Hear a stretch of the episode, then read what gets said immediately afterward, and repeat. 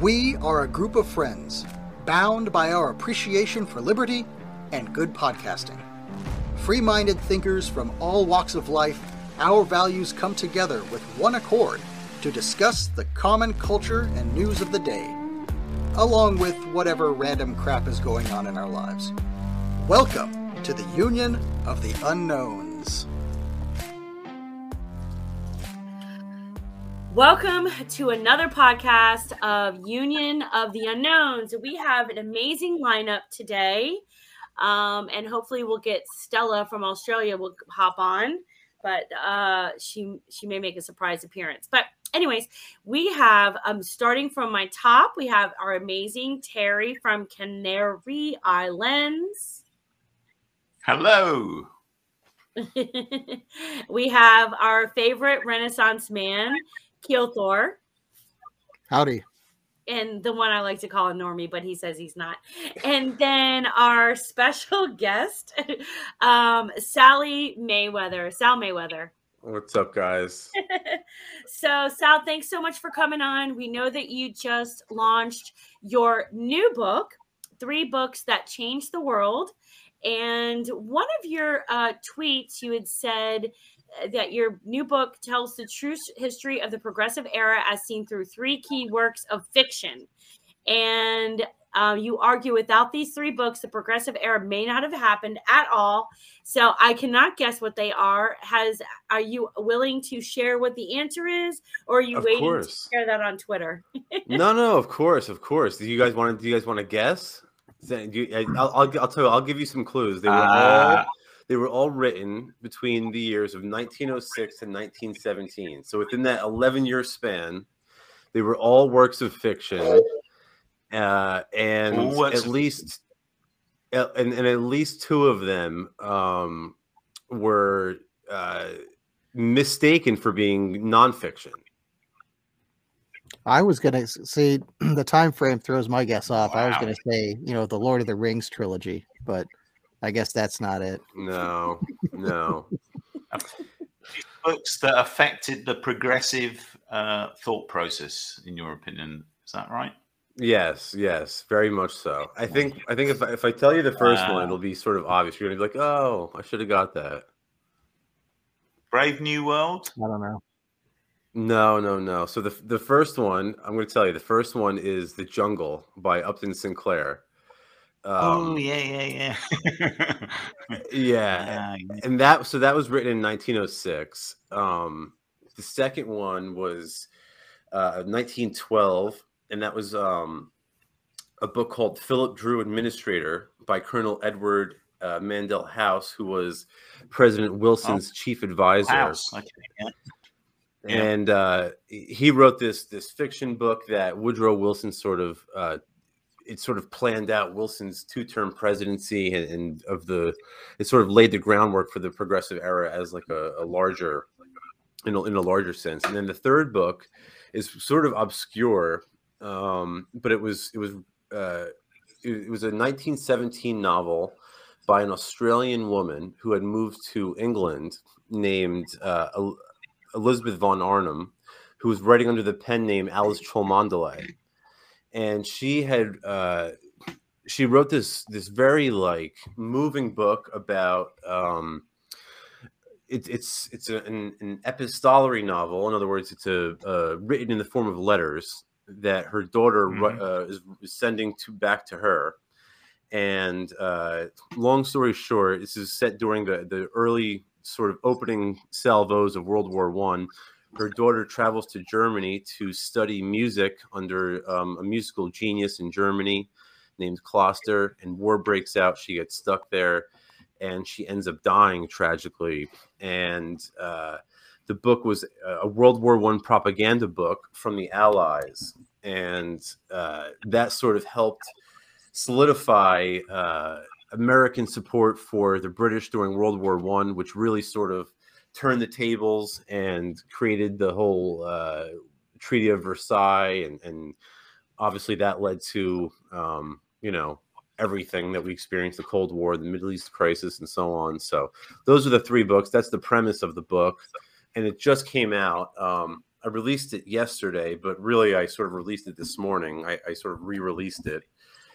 Uh, and uh, yeah, and I also uh, I also released uh, an audiobook version of my previous book, um, The American Experiment, which is a, a, a, a, a U S history book. It's sort of based on revisionist history. So everybody was sort of bugging me for the audiobook version. So I, I figured I might as well put both out at once. Yeah. Nice. So, so uh, sorry, uh, I didn't know. Uh, I, I recognised this book, not the second two, but I know the name Mandel House. He was kind of like, um, you know, the Cheney, supposedly the power behind the throne, who was directing Wilson. Exactly. Uh, did he have something to do with exactly? The as well, I think with what? Did he have something to do? Did he have something to do with the for the Fed? Um, you know what? Sort of uh, in an offhanded way, yes. And that's one of the things that I talk about in both of these books. Actually, is like the whole, the election of nineteen twelve. People don't really understand. Um, you know, we haven't been taught this stuff in in, in U S history classes or in, in global history classes. But the the American presidential election of nineteen twelve was a coup d'état performed by the bankers. Uh, you had. Um, Uh, Taft, who was running uh, as as the Republican candidate, and Wilson as the Democrat candidate, and there was uh, this maverick outsider, Teddy Roosevelt, who uh, the bankers had formed a cabal for the purpose of creating a, fe a Federal Reserve, and they got it into their heads that they can sort of coax Teddy Roosevelt into running again, which would split the ticket and get Taft out of office, because Taft was not going yeah. to sign off on a central bank. He was sort of a constructionist, constitutionalist fellow, and they knew that they had to get him out of office if they wanted their bank. So they knew that Wilson or Roosevelt would, would be good to go on, on either one of the, uh, you know, either one of those guys would have signed off on their bank. So they convinced Roosevelt to run, split the Republican vote, and it worked, uh, it, it worked as they planned. Wilson got, uh, He, he was the uh, the nominee, and he ended up becoming the president. Wow. Right. You know, I was yeah. speaking to someone who works in the federal government the other day, and he has a friend that is owns like an extremely large um, fireworks company. And he was saying that he is has done Um, parties or fundraisers for both Democrats and Republicans for president. He said he didn't care whichever one, it didn't matter. He's, he's apolitical. He said as long as they're pro fireworks and him growing his business even larger, which I think that probably goes across the board with everyone. Yeah, I think everybody sort of is going to support people who are, you know, you know, if your if your livelihood is sort of Uh, threatened by one candidate, even if you like them across the board on other stuff, you're not, you know, you're not going to go with them, and, and vice versa, of course, too. You know, at the end of the day, it's, you know, I, I don't, I, I don't think that it really gets us anywhere. Um, even, even the the best politicians sort of fall short, in my view. But that's sort of just the nature of the beast. That not to, not to. That was sort of the, the the subject of my first book. It was Anti-Politics, which is sort of this anarchist, agorist philosophy, where I sort of lay all that out. But yeah. So how many books have you written so far? Um, so this is my third. Um, I, I did have one like little like book of memes that uh, I, I put together. It was like two hundred memes or something. Uh, that I gave away on Amazon or something, and it, that was called Orange Man Bad. But that aside, uh, I have like three textbooks: um, Anti-Politics, uh, which is agorist philosophy. I have The American Experiment, which is revisionist history. And now I have Three Books That Changed the World, which is revisionist history. Yeah, that's awesome. That's awesome. Can I? Uh, can I ask uh, what made you choose those three books? I was just looking. Came back, I, I, I remember I'd heard of The Jungle, and I'm just looking it up on Amazon here, yeah. and it's the one about the meat packing industry, right? And you're yes, right, it, yes. most people think it's. It, I kind of thought it was based on fact, uh, Right. Uh, as you say, a lot of people probably think it is totally fact. So um, what was, uh, what, what in your opinion was, you know, how did that influence things? Well, we were all taught that in school. That was the sort of narrative that we were given as school children, was that, you know, the, the food industry was sort of, you know, the Wild West, and everything was dirty and unsanitary. And along comes the, the benevolent pol- politicians who save the day, and they sweep in and they force these evil capitalists to rein, rein, they rein in these evil capitalists and make the food safe for all of us to consume. That, of course, is a is a fiction created by politicians and for politicians. And uh, that not only did it sort of, not only did that have the effect of um, cartelizing the meatpacking industry and also the food and drug industry, because that was sort of a, a rider that was attached to the bill, was a sort of separate sort of thing for the for food and drugs. So basically in nineteen oh six, after The Jungle was, was uh, published, they got the, they, the meatpacking cartel was cartelized, the food industry was cartelized, and the uh, drug industry was cartelized.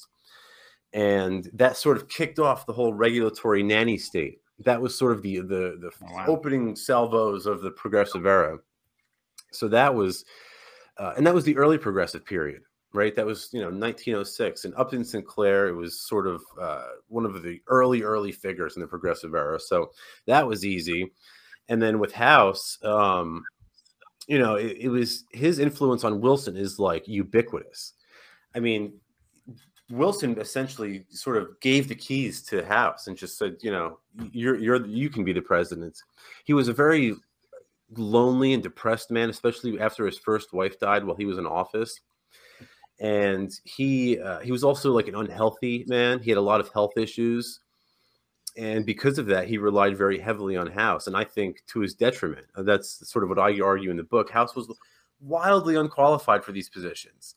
He, he was, you know, he was a, a, a political boss. He was a political strategist, right? And and he was he was not a diplomat, but yet Wilson made him the chief diplomat during World War One negotiations, um, which, you know, was a wreck. Neither Wilson nor House could stop uh, uh, the British or the French from imposing such harsh terms on on Germany. Um, not only that, but um, well, I, I can go into that. There's there's a lot there too, um, but and then Christine was just that was another sort of. I wasn't honestly. I didn't really know about that book until I was listening to an episode of the Dangerous History podcast, which I don't know if you all are familiar with, but wonderful podcast, mm-hmm. uh, brilliant, brilliant material. He's it's it's hosted by a former college history professor who sort of went full time with the podcasting and stuff. So it's he's very knowledgeable. And he had this very long-form episode about World War One propaganda. And as he was meant discussing this book, Christine, I thought to myself, wow, isn't that coincidental? Three books, they were basically written within ten years of one another. They were all fiction books, um, all taken to some degree to be nonfiction uh, in one sense or another. And th- without them, like like they really sort of propelled all of this. Like the, the progressive era was one of the most rapid expansions of state power in human history, and these three books were sort of the gasoline on that to the fire. And uh, it was really just it kind of like it was I don't know it was very coincidental. I just couldn't stop thinking, couldn't get off my head, and I uh, I I thought I you know I just I have to get this project out of the way before I can move on to something else. You know, it was just sort of sitting there on your mind. You know, yeah, you had to do it. Yeah. Do you think that was a way that they were able to influence and manipulate society back then, like as the same way that they do it now through like music, television, um, no doubt, movies and stuff like that? It was, it was, um, this is sort of the start of what we have today. And the British were really pioneers in all of this. Um, you know, in World War One, they had Wellington House, which was sort of the secret um, propaganda bureau. And Wellington House was mm-hmm. very, very good at what they did. They were very effective, and they sort of, the work that they put in at, at Wellington House sort of laid the groundwork for all modern political propaganda. Um, you know, uh, and that's sort of, I, I sort of take a deep dive into the book, into political propaganda. I sort of use Christine as sort of a jumping board for that. But uh, No doubt about it. You see, like back there was like a, a nineteen sixteen silent film called Battle of the Somme, where uh, it, it for the first time ever, real life troop movements were captured on camera, but it was, they were also interspersed with actors, and um, you know, twenty million British people turned out to see this movie in nineteen sixteen. That would be a lot of people to, to see a movie nowadays. I mean, that's that's a good turnout, especially for nineteen sixteen. Yeah. And it was this was a, an intentionally made to be uh, war propaganda. So was Christine. Wow. Christine was a product of Wellington House, as were a number of other books. H G Wells was a was known to work with Wellington House. A lot of his books. Um, Of course, there's one very famous, which is slipping my mind right now, but also G K Chesterton was another one. Um, all there's a, there's a whole number of, of authors at the time who were working under the uh, fold of Wellington House, and Elizabeth von Arnim was one of them. Yeah, those uh, two authors were Fabian Society guys, weren't they? I don't know about this Christine. I think the the Chesterton and H G. Wells were also involved in the Fabian Society, which is a sort of early socialist. You're probably right. Yeah, you're probably right. Um, you know, especially back then, there was a lot of uh, there's a lot of that going on. They didn't really sort of have like the sort of examples of Mao and Stalin and Castro to point to. So like the socialists sort of had a stronger footing, yeah. And you know that's that's where. Um, Uh, Upton Sinclair really got his start. He was a, a socialist, and The Jungle was a socialist propaganda piece. He was paid five hundred dollars, yeah, by uh, the editor of a socialist journal to write um, this sort of treatise on the labor movement. And uh, he did, and the resulting piece was The Jungle, but it wasn't the, the stuff about the labor conditions which sort of captured the public's attention. It was all this stuff about like tainted meat going into like the, the, the food supply, and choleric hogs and tubercular steer, and people falling into vats of lard and never coming out, and then being shipped out to the consumers and stuff. And of course, this was all nonsense, you know, but But people read it, and they were incensed by it. And, and President Roosevelt was getting letters. Uh, you know, he was just inundated with letters. And Sinclair met with Roosevelt. And Roosevelt didn't, you know, he, he was sort of a, a, you know, a tough guy, like a man's man kind of tough guy. And he's, as far as he was concerned, like, you know, you're complaining about the taste of your food, grow up. Like, I think he even said, like, you know, I ate crap in Cuba or something like that. But, uh, he wasn't going to let an opportunity to expand executive power pass by, despite the fact that he knew Sinclair was, you know, full of it. So he capitalized on the opportunity, and he uh, rammed those bills right through Congress. Wow. It's interesting how uh, when you're talking about the guy that ran like the socialist paper and how he paid this other guy five hundred dollars, I'm surprised as a socialist he participated in capitalism by paying someone five hundred dollars, a lot of money back then, to write an article. Yeah. I'm surprised that he didn't go out to like, you know, um, ten homes and steal fifty dollars from each one of them from rich people to give to You're this right. guy to create, you know, the agenda. So he really kind of was contradicting himself right there.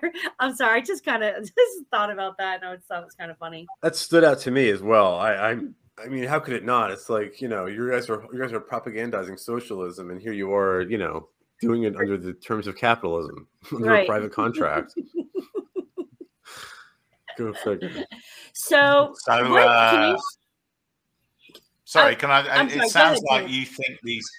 These, these these writers were, you know, deliberately set up agents of chaos, rather than, you know, they didn't sort of create these works from their off their own bat, out of their own minds. They were sort of controlled to some extent and, and told what to do.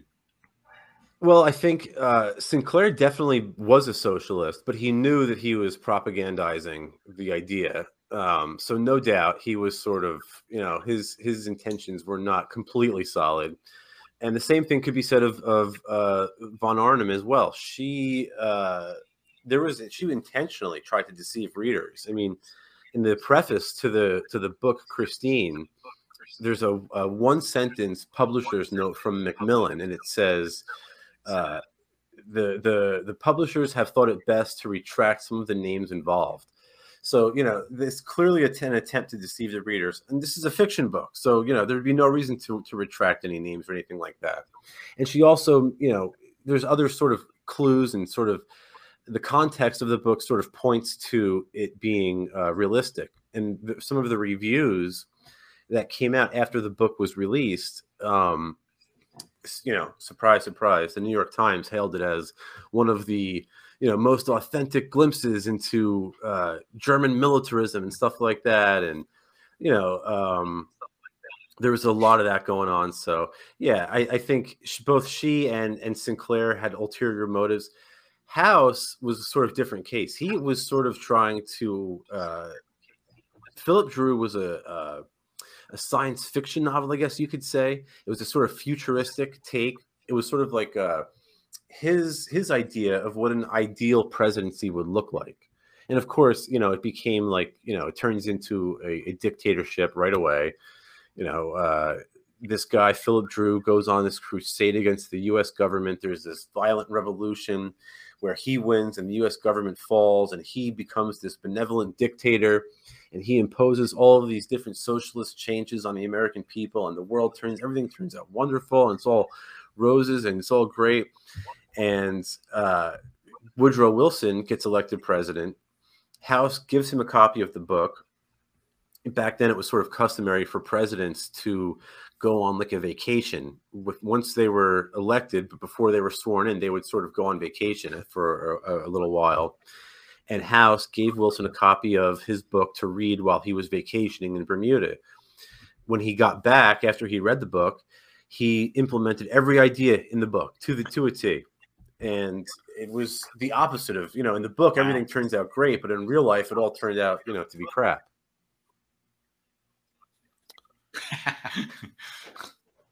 That's crazy. And he basically totally like influenced him, because while he was stepping away and he had really that clear mind to kind of relax and prepare for his upcoming presidency, he just, like I was talking about earlier, how they just want us to defecate on ourselves. So he just basically defecated all over his yeah. mind, right? Yeah. In the future yeah. of our country. Literally. Yeah. Yeah. Yeah. No, you're right. Um, You know, I don't know. It's it's. I, I just thought that there's a lot. Um, there's a lot about the progressive era that people don't understand. It's, it's all based on lies, and it's all based on on fictions, and we are stuck with those policies still to this day. Like, those policies are still in place. Like the Espionage and Sedition Act, right? Julian Assange is being is being uh, charged under under that. Uh, Donald Trump is now being charged with with related, you know, offenses. So all of this stuff. Look at look what where we got with inflation nowadays. When this in the Federal Reserve and the income taxes and all of these issues are still with us, and we're we're dealing with the consequences of all of them. So, and people don't understand it. Everybody still buys into the state narrative. So I thought it would be a good time to get this book out, and um. you know, especially the, the third chapter about war propaganda with everything that's going on today. I thought, man, wouldn't it be nice if somebody reads this and they sort of, hey, they open their eyes and say, this, this looks familiar. Where do I see this nowadays? Where are people able to get yeah. like copies of your books and stuff like that? And if someone ever wanted to get like an autograph copy, is that something you offer? And like, how would they make that happen? So this one is only uh, released in ebook and audiobook. It's, uh, It's downloadable from my website. Um, honestly, I was going to give it away for free, to tell you the truth, but I, I, I decided that, like, even if like people give you a nominal amount, even if it's like like you know a couple bucks or something, at least they're more they'll be more inclined to read it. Like if you if you give somebody a dollar or three bucks for something, chances are you're probably going to be more you're more likely to read it than if I just you know sent you a file to read. You'd probably just you know. It would just fall into the back of your computer. So yeah. So it's only like, I think it's like three ninety-nine or something like that. And uh, it's, uh, it's, it's a short book. It's, it's more like a monograph. It's like a hundred pages, and the file is like a P D F. There's an ebook, an E P U B version, and an audiobook version, because everybody seems to want audiobooks. Um, And every the other the links for all my other books are also there. It's just sal the agorist dot com, and you'll see the little tab for books. Yeah, I, um, on Amazon, you've only got uh, The American Experiment. That deliberate? Do you not really want to support? You know, and Anti-Politics is also on Amazon. I, I I don't know why they don't. They for some reason they don't they don't put both of my books underneath. I don't know. I guess it's they have like two it's different Sal Mayweathers or, that they have. Yeah, it's not Andy or um, author. Or no, but there's like another so, yeah, author you... page for Sal Mayweather. I must have when I when I, oh, right. when I uploaded the books, I must have created two separate author pages or something. Hmm. Ah, right. Well, thank you for doing an audio. Are you are you the one reading the audio? Is it you on there? Uh, yeah, I don't read the, the foreword of the new book is read by C J Kilmer, who hosts the Dangerous History podcast. Oh, nice! Yeah, I thought that was cool. He wrote, he wrote, he wrote, and recorded the foreword, which I thought was cool because, like I said, he was the whole impetus for the book, so that's cool. Okay, okay, that's awesome. Well, if you ever need someone to write a foreword, Terry can do it, and then Kiel record it for you. Okay. Sure. I'm just kidding. Anytime. I'm just yeah, volunteering. Kill, kill no, I'm just kidding. Send me some email addresses. Union of the Unknowns at gmail dot com. There you go. So what made you decide to start like writing books and stuff like that and really kind of get into this? Because I know before you used to have a podcast, but obviously you've transitioned more into that now. Yeah, so I I have I really have I've always had plans to bring the podcast back. It was just it wasn't really bringing enough enough revenue to justify it. I mean, I was getting listeners and stuff, but I wasn't really finding a lot of um you know, uh, I, I was having a hard time selling ads and stuff like that. So I was like, it wasn't really paying off that well. So I thought there must be a better way to spend your time. And I uh, started to get into these books, and I thought, you know, the first one better be like an agorist philosophy book, because that's sort of, uh, you know, that's sort of my wheelhouse. And that book did really well. It did really well. And that encouraged me. It, it gave me the sort of the cash flow to be able to, um, spend the next year researching and writing The American Experiment, which did pretty well. Um, and now I'm, you know, I just got this one out, so we'll see how this does. So how did your last right. book do? Good, good. The American Experiment did well. And honestly, that is sort of, um, it's sort of like my personal uh, treatise on like how I, how I arrived at an agorist position through like through the lens of history, right? Mm-hmm. Sort of I start at the Greeks and I, I make my way through the Romans, and the the the general gist of the book is that, you know, the Greeks started uh, democracy, and the the excuse at the time was uh, you know, they needed to sort of introduce democratic elements to Greek society because the aristocrats were sort of oppressive. Uh, So, in other words, democracy was brought about as a means to limit oppression, limit government. Mm-hmm. Well, that did, that failed for various reasons, and I detail that sort of collapse, that failure, uh, in the book in part one. Then the Romans come around, and they sort of have the same idea. We're going to, uh, you know, they suffered under the seven kings, the seven Etruscan kings. Uh, Superbus was the really bad, this the seventh and final tyrant of Rome. And he was overthrown, and they established this republic with the idea being that they're going to have, you know, no more kings, no more oppression. That didn't work for, you know, obvious reasons. And I sort of detail that sort of collapse, the collapse of Rome in the book and why that fell. Then along come the American founders. They said, hey, look, the Greeks tried it, the Romans tried it. But each time they, each, each, each one of those attempts sort of brought with it a corresponding uh boom, right? Like Greek society did better than, you know, all the other contemporary societies. Roman mm-hmm. society did better than all the other contemporary societies. Mm-hmm. Every time man tried to limit government, society soared to new heights. So when it was time to sort of, when the American colonists, when it was time for them to sort of write this constitution, they had the same idea in mind. But we're going to learn from the Greeks, we're going to learn from the Romans, we're going to create a democratic republic. We're going to take elements of one, elements of two. Only the, the, you know, the best ideas from each. And we're going to combine this American experiment. And that didn't work.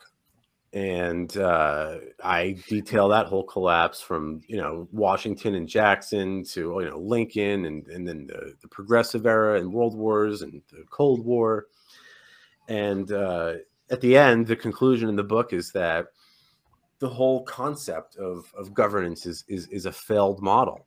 It's, mm. it's, it's not that the Greek or Roman or American constitutions were necessarily flawed. Of course they were flawed. They were created by men. Men are flawed. That's not the point. The point is that the task itself was flawed. The idea that you can create, uh, uh, you can have politicians, you can create a government that respects your rights and your liberties. It's just, it's, it's sort of the antithesis. One is the, the antithesis of the other. So do you talk about what the solution is or what you think would be the best way to go? Because men, regardless of any of that, at the core of it all is humans, is men, greed, power, and wanting to be in control. Yeah, no doubt. And I sort of, I sort of leave off the end of the book. Uh, I sort of just give you like a tease of the solution, of the Agorist solution, and I just sort of close the book. But um, it's sort of done on purpose because my next book is going to be uh, a sort of like an in-depth treatment of counter-economics, like a, gotcha. a really sort of deep dive.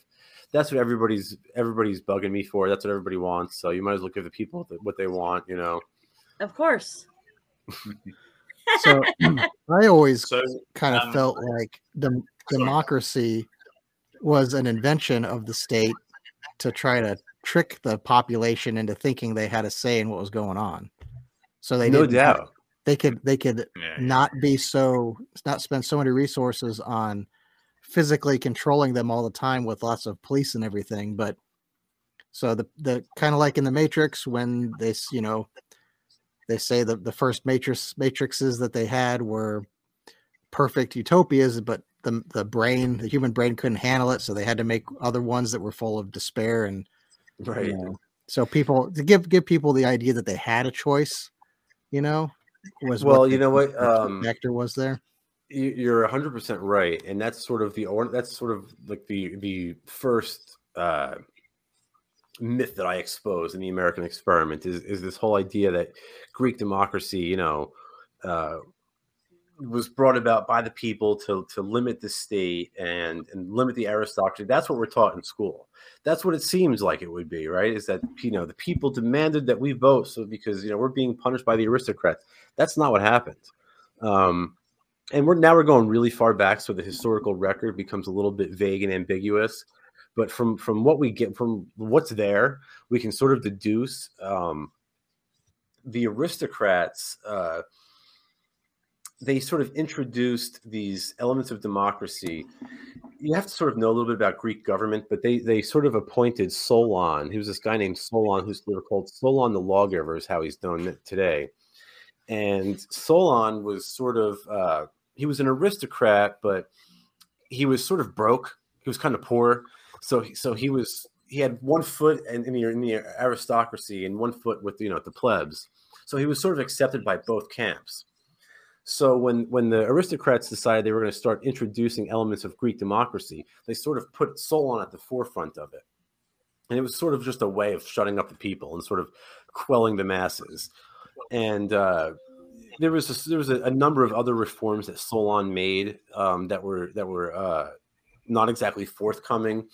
He did things like um, uh, at the time there was this this uh, there was a debt crisis in Athens where people were selling themselves into slavery because they couldn't pay their bills, and Solon forbade the use of voluntary slavery. And he's sort of, you know, this is another triumph of democracy and another mark on his record and stuff like that. But I argue in the book that this actually was a was a bad idea. This, you know, counterintuitively, this had a sort of negative effect on Greek society because poor farmers, peasant farmers, had no other form of collateral to offer up. They couldn't get loans anymore. And, and a lot of people starved. And, uh, you know, it's, it's, but you're right. Long story short, you're absolutely right. And the same thing is true of republicanism as well. Um, I think republicanism sort of arose in Rome under false pretenses.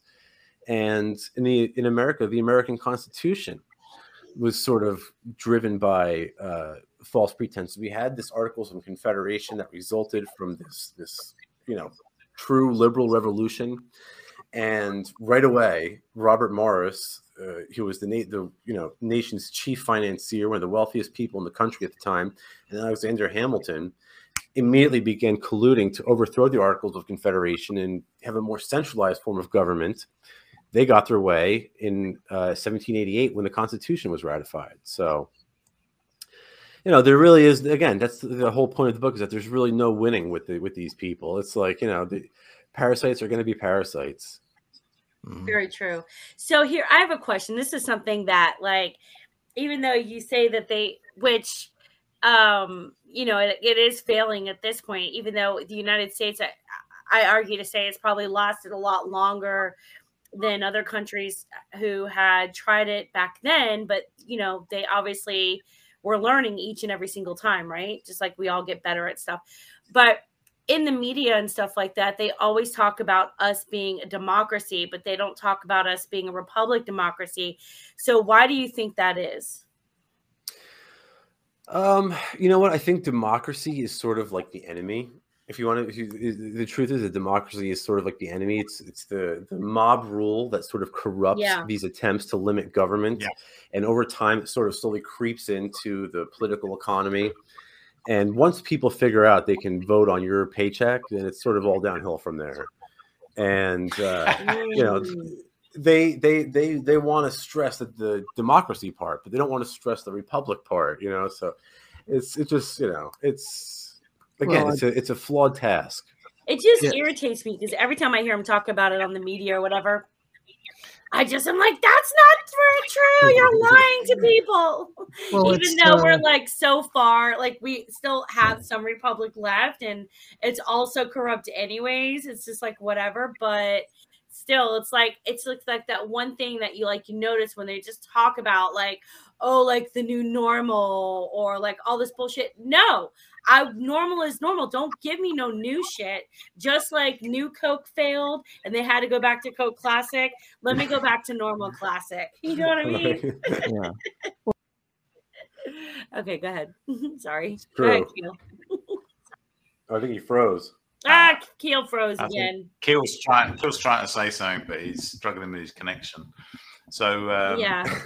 Uh, Often, there he is. He's back. Kiel. So, uh, yeah. Uh, yeah. Sorry, Kiel. You you go ahead with your. No, I was saying democracy is just an easy.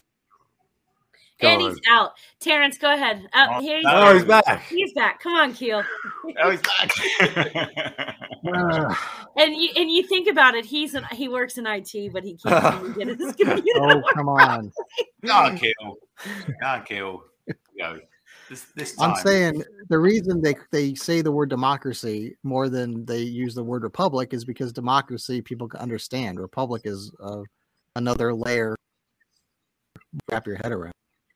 Okay. Right, right, but that's I not mean, you know that I, I'm not sure that's an accident though.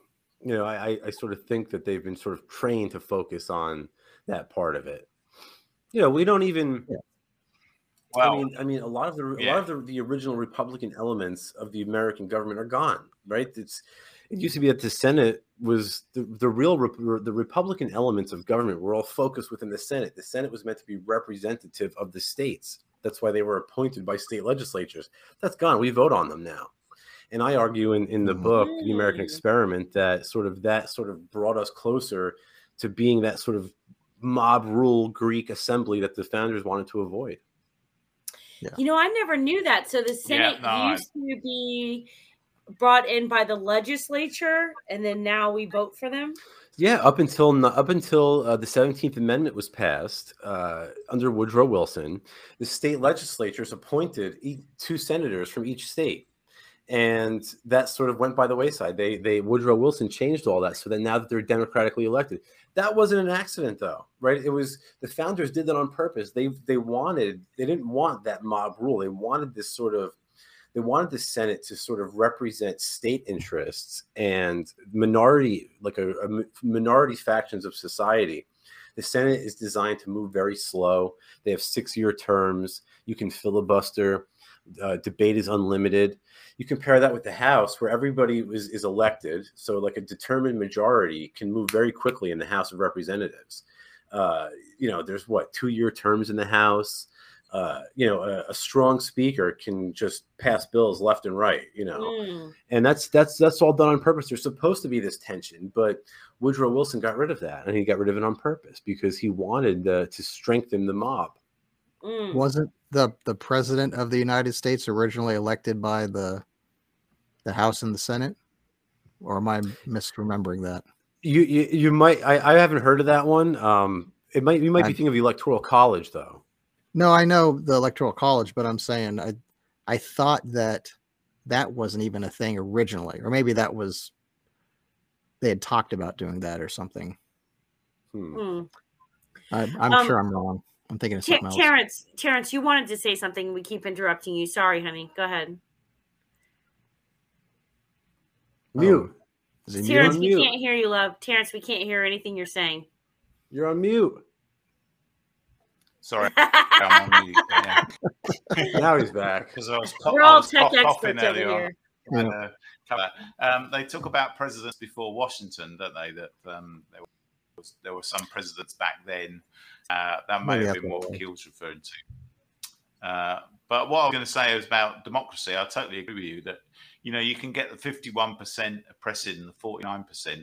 And I think during COVID, that became very important, because if the seventy-five percent or whatever it was had had their way, they'd have all been forced vaccinating us. And, you know, maybe we put would, us yeah. in camps. This close. Jab. Yeah. Yeah. yeah, you're absolutely so, right. And honestly, that's why they've been pushing these this this version of, the, of you know, mob rule on us, so that they can do those sorts of things. Mm. Yeah, that's what I was going to say. That's why they talk about democracy rather than a constitutional republic that protects people's fundamental rights. They don't really want to protect fundamental rights because they want to do whatever they want to do to us. You know. No, but in, so, and, and, uh, and you're one hundred percent right. But I would also um, just throw in there that, you know, republics are no joyride either, right? Like, look, look at the history of republics. Look at the, you know, French history. I mean, what they're on their what fifth republic now. They, you know, one you got you got yeah. two Napoleons from the French republics, and Hitler, and then Emmanuel Macron. So I mean, you know, it hasn't really been a very it hasn't been a terrible success for the French either. You know, the Italians had the the Italian republics, they were sort of maritime republics, and they, they had a, a little bit easier of a time. But if you look at all their economies, they were all free trade economies on sound money. So, of course, they were going to be successful. Um, you know, we don't have that anymore. So, so it's you're, our detriment. Um, yeah, so you're uh, basically anti-government person altogether. So... Oh yeah, yeah. I'm a... get, how does that work in practice? You know, because you're going to form this nice community, maybe out in the you know the woods of Montana, where Ted Kaczynski, we were talking about in the previous podcast, was. and uh, but then the you know the U S government, their tanks and and armed forces are going to come in and say you're not allowed to stay there. We're we're throwing you off your land.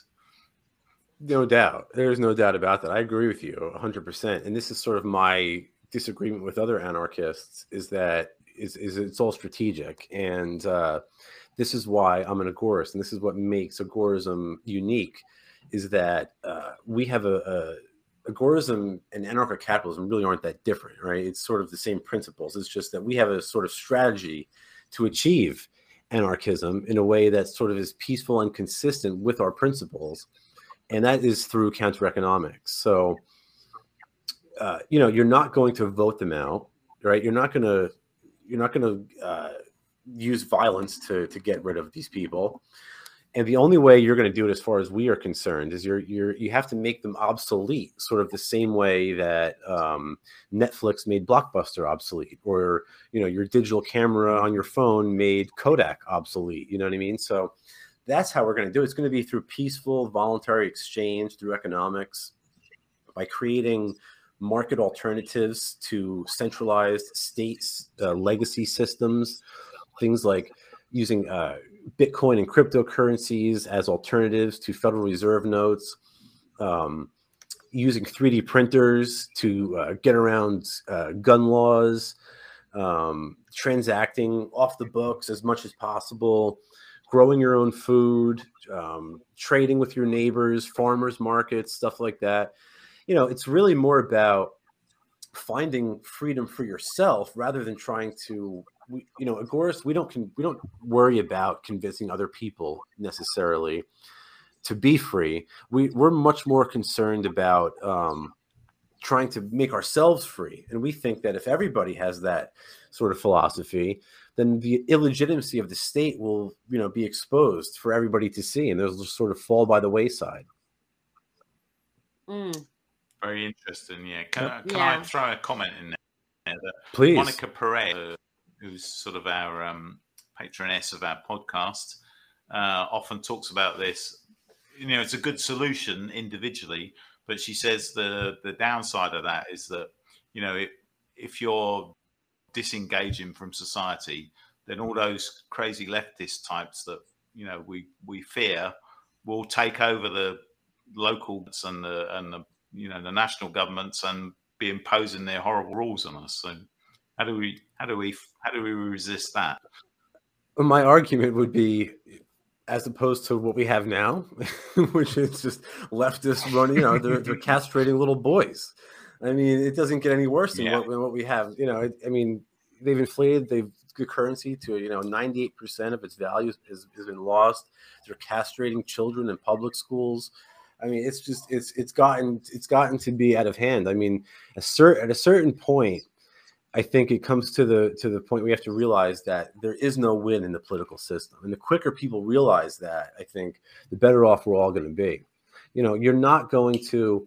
Yeah. They couldn't even get an audit of the Federal Reserve passed, let alone they you're not they couldn't they didn't even get close to ending it, right? So it's not going to happen through legislative means. They would never allow such a thing to happen. You look at the presidential debates, how they're so uh, heavily rigged to keep third-party candidates out, to sort of suppress, you know, any sort of ideas that sort of stray from the, the establishment duopoly narrative. Um, you know, when Gary Johnson was running in, what was it, twenty sixteen, mm-hmm. the, he blew through the threshold that was required to appear at a debate. I think it was like nine percent. You had to be, you had to pull it like nine percent, and Gary Johnson was like at sixteen percent. They just raised the threshold to, to like, you know, eighteen percent or something like that. So, you know, and they did the same thing to Ron Paul. They, they sort of jerry-rigged the system when he was a threat to them. So it's not going to happen legislatively. Yeah. I know the other the other aspect to that too is if if we could make change politically, it would have happened by now. We have been man has been playing politics for thousands of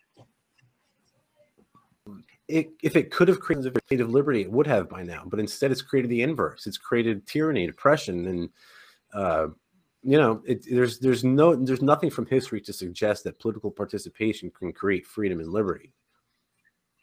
Yeah. Sam Tripoli just did like a deep dive on the presidential debate between um, Ross Perot, uh, Bill Clinton, and George Bush.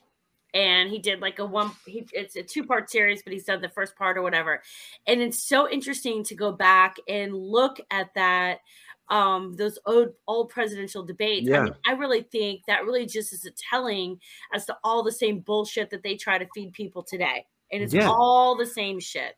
And notice that was the last after Ross Perot. That was it. They could they could not have that anymore. I mean, Ross Perot really he cost George H W Bush that election. He took seventeen percent of the vote. Um, Ross mm-hmm. Perot. I remember, yeah. you know, he had these big charts, and he was he was sharp. He knew what he was talking about. I remember my parents voted for Ross Perot, and they were like they they were. My father was like a Republican who was like, no, I'm voting for Perot. You know, so. You know, it's it, after because that he experience. He actually probably would have did something good for the country if, of course, if he was in. Yeah, but they couldn't. Yeah, have and, no, they can't have that. I remember that debate. I think I remember yeah. having it on the T V when I back then, and my parents were watching it. And Pro did great. He killed it in those debates, yeah. and that was why they can't have that anymore. And you know, that was sort of the thing with Ron Paul. Ron Paul, um, they. screwed him really badly, but uh he in the debates he crushed it, and he he might not have won. They didn't let him advance, but I'll tell you what, he won those debates, and he created a movement that sort of spawned off of those debates, because there was a lot of people who were force-fed the neoconservative narr- narrative, like myself, who I was, you know, we were all taught, you know, I was I was a run-of-the-mill Republican, and I, you know, I'm watching these debates, and I'm thinking to myself, the guy who's, who I'm supposed to, the guy who everybody's telling me is crazy is the one making the most sense. Let me look into him. And I'll tell you what, I think that I think that thousands and maybe millions of people had a similar reaction, and that's and that's sort of he sort of created this whole movement that we are all part of today. Yeah, he, Do you he, vote at all, Sal? Now or no? No. No, I didn't think no. so. Sal. Do you do you not vote because you feel it's pointless, or do you not vote out of protest? Uh, principle. Uh, mainly moral principle. I don't have the right to impose a master on you, so I I, I refuse to nice. vote. Um, but also out of also out of pragmatism, it doesn't work. And, it's, and not only that, but on, on a third layer, it sort of just adds legitimacy to the state. Like it, you sort of con- once you like agree to play by their rules, you've sort of consented to their rule over you. So I, I refuse to participate. Mm. I don't want to impose my views on anybody. You know, I, I believe my, I, you know, we all have our beliefs, but I don't, I don't, I don't know that they're right. Maybe you're right. You know, how do I know I'm right? Yeah. I could be wrong. Of course I'm right. Well, yeah, uh, whatever. Yeah. yeah, right. Yeah, you should run for office. Well, uh, what I always say is Any that laugh? I don't vote because it just encourages them. Right. Exactly. Yeah. Right. It just encourages the bastards, I think, is the is the less polite way of saying it. We have about four minutes left. So any last questions or comments for Sal at all before he gives his, his information again? So uh, I, I reiterate what his, what his next book's going to be, because I'm very interested in what you're going to write about next. Yeah. So the next one, which I'm going to start any day now, um, is uh, it's going to be like a deep dive on agorism and countereconomics. I'm not sure how exactly I'm going to structure the book yet. Um, I'm thinking maybe like rough idea. I'm just kicking these ideas around in my head. Maybe like the first half I'll do like, like agorist theory. And then the second half will be like practical hands-on countereconomics, how to use cryptocurrency to become your own bank, how to three D print and manufacture firearms, how to grow your own food, and how to, you know, trade with your neighbors, and uh, how to, you know, ensure your privacy using encryption and stuff like that. So it's going to be a, a much longer project. It'll probably take me a year, to be honest, at least maybe two. It took me a year to write The American Experiment, and I, I sort of had a pretty good idea of what I wanted to do there. So this one will probably take a little bit longer, but it's so everybody's everybody's up my uh you know what this is this is this is this is the book that everybody's up, you know, bugging me for. So um I'm gonna I'll get it done. I saw Sounds that you great. wanted to uh, first of all, I would be careful with like the whole gun part of it, because the government's gonna show up may show up at your door. Um the even though we have our Second Amendment rights and all that stuff. But anyways, so um as you're going to go through this, I saw that you were you were thinking of either like also doing like a class or something on it. So what if you did the class as you're going through and writing the book, and then you're kind of structuring the book as you're doing the class, which will help you write the book even better as you're going through it. It's and funny you say that. Learn at the same I time. Had a similar sort of thought process. Yeah. It was, you know, because, you know, the information is sort of usable for both projects. You can You know, you're going to write out, you're going to sketch out this whole outline of all this information. You can put it into a book format or in, in terms of a class. I have um, a buddy, John Bush, from Live Free Academy. I don't know if y'all are familiar with him. Yeah. Wonderful agorist. He does some great work. And uh, he's had a lot of success with, with um, running classes for people who are interested in, um, you know, f- building a more free lifestyle. And I work, I've, I've worked with him on a number of, of projects, and, you know, talked to his audience about three D printing and stuff. So he's had a lot of success with it, which sort of inspires me to go down that road, but I don't know anything about it. I don't even, I wouldn't even know where to start. You should do a joint project with him and then have him help you structure it, because it's, you know, you have the following and stuff like that. So you, I know a lot of people that have run like webinars, six very successful seminars and stuff like that. Right. But I mean, you really just kind of like structured, start your outline, you start it, and then you're building it as you're going along each time. And right. then you just promote it. And it's really more about the marketing and promotion and just having an idea as to what you want to do. And then the class itself is going to help you structure it as you move on. So you don't have to have the whole thing together. And in the beginning, when you first promote it and stuff like that and push it out there, e- even for the first part of it, it's going to give you a good idea as to how many people want to pay for it and sign up for it. Yeah, no, it's a good idea. You're absolutely right. Yeah, no, definitely. I'll have to, yeah. I'll, I'll probably end up using a, something similar to that, like, or that, that approach. But, um, you know, it is, it's know, a lot I of work either way. And I know there's a lot of other people that for sure would. So, yeah. And if your friend ever wants to come on our podcast, feel free to introduce him. Oh yeah, he would love to. I know he he'd be a great guest for you guys. He's been in, he's been doing this for as as long or longer than I have, probably okay. longer. So Sal, tell us again, because we're right at seven thirty. Tell us again exactly where everyone can find you, how they can get your books and stuff like that as well. Yes, yeah, so sal the agorist dot com is the website. You can find my books. This is the first one, Anti-Politics. This band is just an author copy. Your copy won't have that. Or The American Experiment. You can get that. That's the uh, that's my second book. And my latest book is Three Books That Changed the World. You can also get that on at sal the agorist dot com. Um, I also have three D Printer Go Burr, where you can buy three D printers for cryptocurrency. This is a Glock forty-three. Perfect print right here. Beauty right here. Look at those specifications. I mean, it That's looks like a regular. Nice. Fantastic. I mean, it's just beautiful. And uh, agora threads dot com for libertarian anarchist apparel, where you can all, and of course, you can pay with crypto for all of these things to avoid K Y C payment processors. Awesome. So, are well, your are your great. previous books available in physical form? Yes, yes. the The only one that's not is my is my new book. Three okay. Books That Changed the World is the only one that is not available in physical form. Because I've been, my catchphrase lately has been buy physical media. Yeah, I'm with been, you. They've been fucking with uh, every every subscription service you get. They've been fucking with it. I'm with you. I'm plus I'm just old fashioned. Yeah, I just too. like the physical book, you know. But I didn't want to. You know what it was? I didn't want to go through Amazon. I wanted to try to publish a book on my own through my own website and see what happens. This is a small project. I thought it would be a good opportunity to see how it goes. Hmm. Okay. okay. Well, Sal, we want to respect your time. Thank you so much for coming on. We hope that you'll come on again anytime soon. Um, and uh, yeah, and we look forward to Thank you. seeing you again. Thanks for having me, guys. Anytime. Just let me know. Thank you. Yeah, right, thanks a lot, Sal. Right. Bye, Sal. Guys. Yeah. Cheers. Thank you for tuning in for another episode of Union of the Unknowns. You can find new episodes every week on all your favorite podcasting networks.